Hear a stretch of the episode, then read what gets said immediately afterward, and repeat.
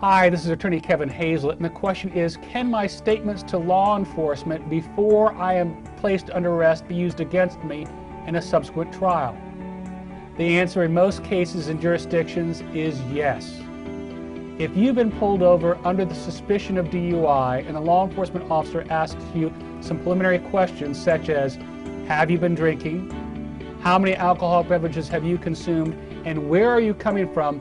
Your answers to those questions can be used against you in a subsequent criminal proceeding.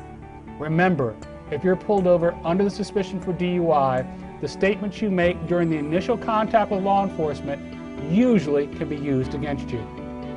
Carlson, Meissner, Hart, and Hayslett, representing those accused of driving under the influence since 1971.